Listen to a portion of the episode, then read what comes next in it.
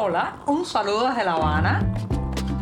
Les habla Joanny Sánchez, cubana, periodista, ciudadana, y les traigo este cafecito informativo recién colado y sin azúcar para despertar.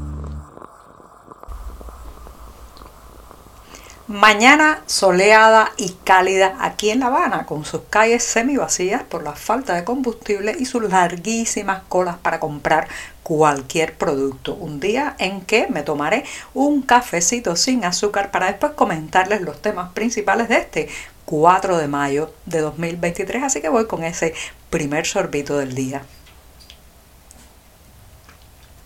Después de este sorbito sin azúcar, les comento que si algo tiene bien aceitado un régimen policial es la vigilancia, el escuchar lo que dice la gente, el hacer reportes, denuncias, chivatazos, como le decimos aquí, para eh, conocer a pie juntillas la opinión y el criterio de cada ciudadano. Sin embargo, a veces pareciera como si el régimen cubano no escuchara ya esa opinión popular o estuviera absolutamente de espaldas a ella, porque si la escuchara realmente sabría no solamente que la gente está harta, sino que está esperando un cambio, un giro, un timonazo en la actual situación y que la ira, la ira popular está creciendo. La ira popular es algo que muchas veces empieza con un murmullo, eh, a veces es compartido por uno, por una, compartida por unos pocos, pero cuando se extiende, como es el proceso que estamos viendo ahora mismo en Cuba,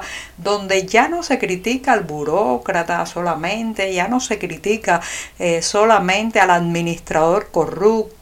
o a ciertos mecanismos de distribución y de organización social, sino que se ha ido mucho más allá y se está señalando ya hace mucho tiempo al modelo político económico, al Partido Comunista y a los dirigentes. Pero no es solamente una crítica, hay rabia, hay rabia en los criterios que se escuchan. Eso, déjenme decir que es algo muy peligroso para los que están allá arriba porque se está acumulando una ira popular, reitero, un malestar, un, una molestia eh, que nadie sabe cómo va a terminar. Pero si escucharan, si realmente leyeran los informes, si realmente la policía política no estuviera solo para amordazar, sino también para hacerle saber al poder ese malestar popular que se va acumulando, bueno, algo harían. Si no hacen nada es porque están absolutamente espaldas a la realidad, con los oídos y los ojos tapados. Nada más que hay que recorrer las calles de esta isla,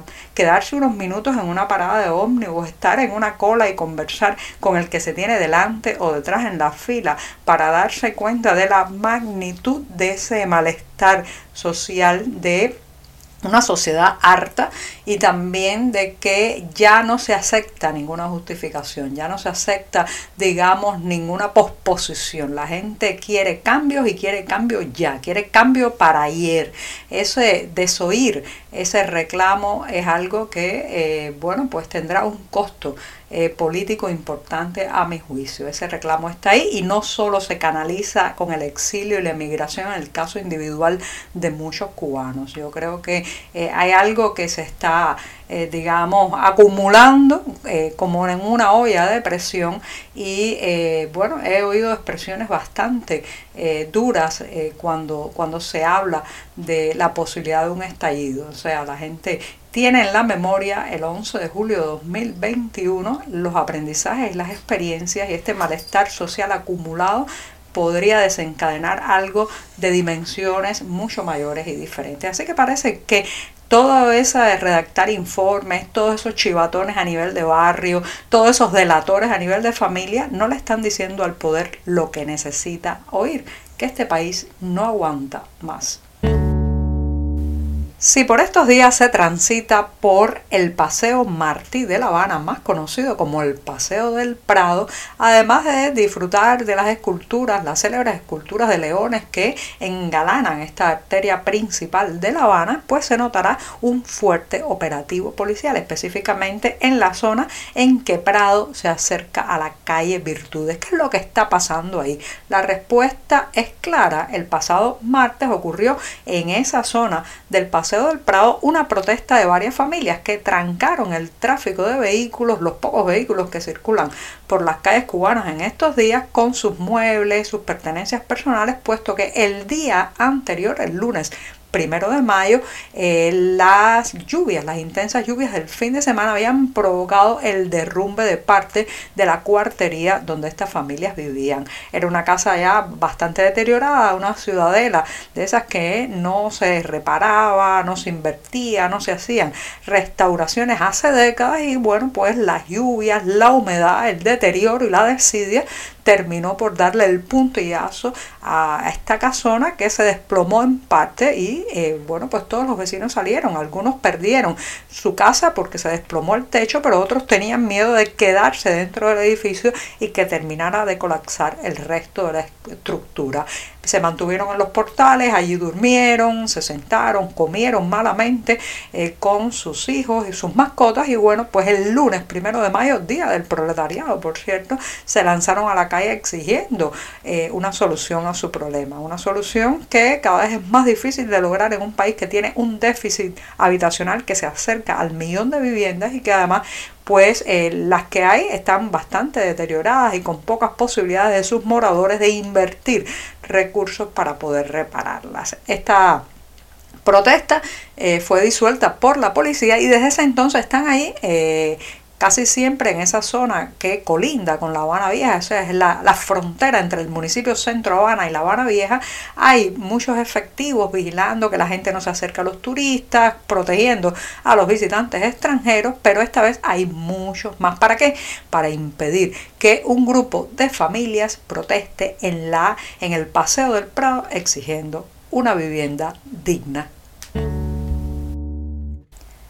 En una situación de guerra, en un campamento de refugiados, es común que se reparta comida, que se distribuyan módulos y también porciones para las familias y especialmente para las personas más vulnerables, madres, niños, ancianos, que están en esa situación que, bueno, no les permite trabajar, no les permite ganar un salario, no les permite tener una economía funcional ni a nivel doméstico ni tampoco a nivel de país. Pero que eso ocurra en una nación que no está ahora mismo eh, insertada en un conflicto bélico en, el que no en la que no ha ocurrido, digamos, un cataclismo climatológico en los últimos meses, bueno, pues eso ya está indicando, señoras y señores, que algo no va bien. Es más, que algo va rotundamente mal. Es el caso de un cargamento con módulos alimenticios, además donados desde el extranjero, que acaba de llegar a la ciudad de Santiago de Cuba para tratar de aliviar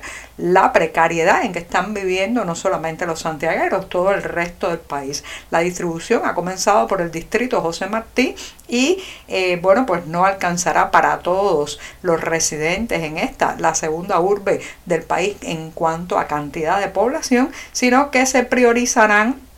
pues casos como por ejemplo personas con discapacidades, eh, embarazadas, eh, también personas muy ancianas, porque simplemente es una gota en un océano de necesidades, son estos 30.000 módulos que están compuestos fundamentalmente por pastas, arroz y sardinas, de la mendicidad, de pasar el sombrero, de pedir donaciones de alimentos, así está eh, pasando el día a día de este país porque sencillamente ni se produce en la tierra lo que se necesita, ni se destraban las camisas de fuerza de la economía y bueno, pues los cubanos estamos necesitados prácticamente de esta ayuda humanitaria como si estuviéramos en un conflicto, eh, en una guerra, en un conflicto armado o en un campo de refugiados.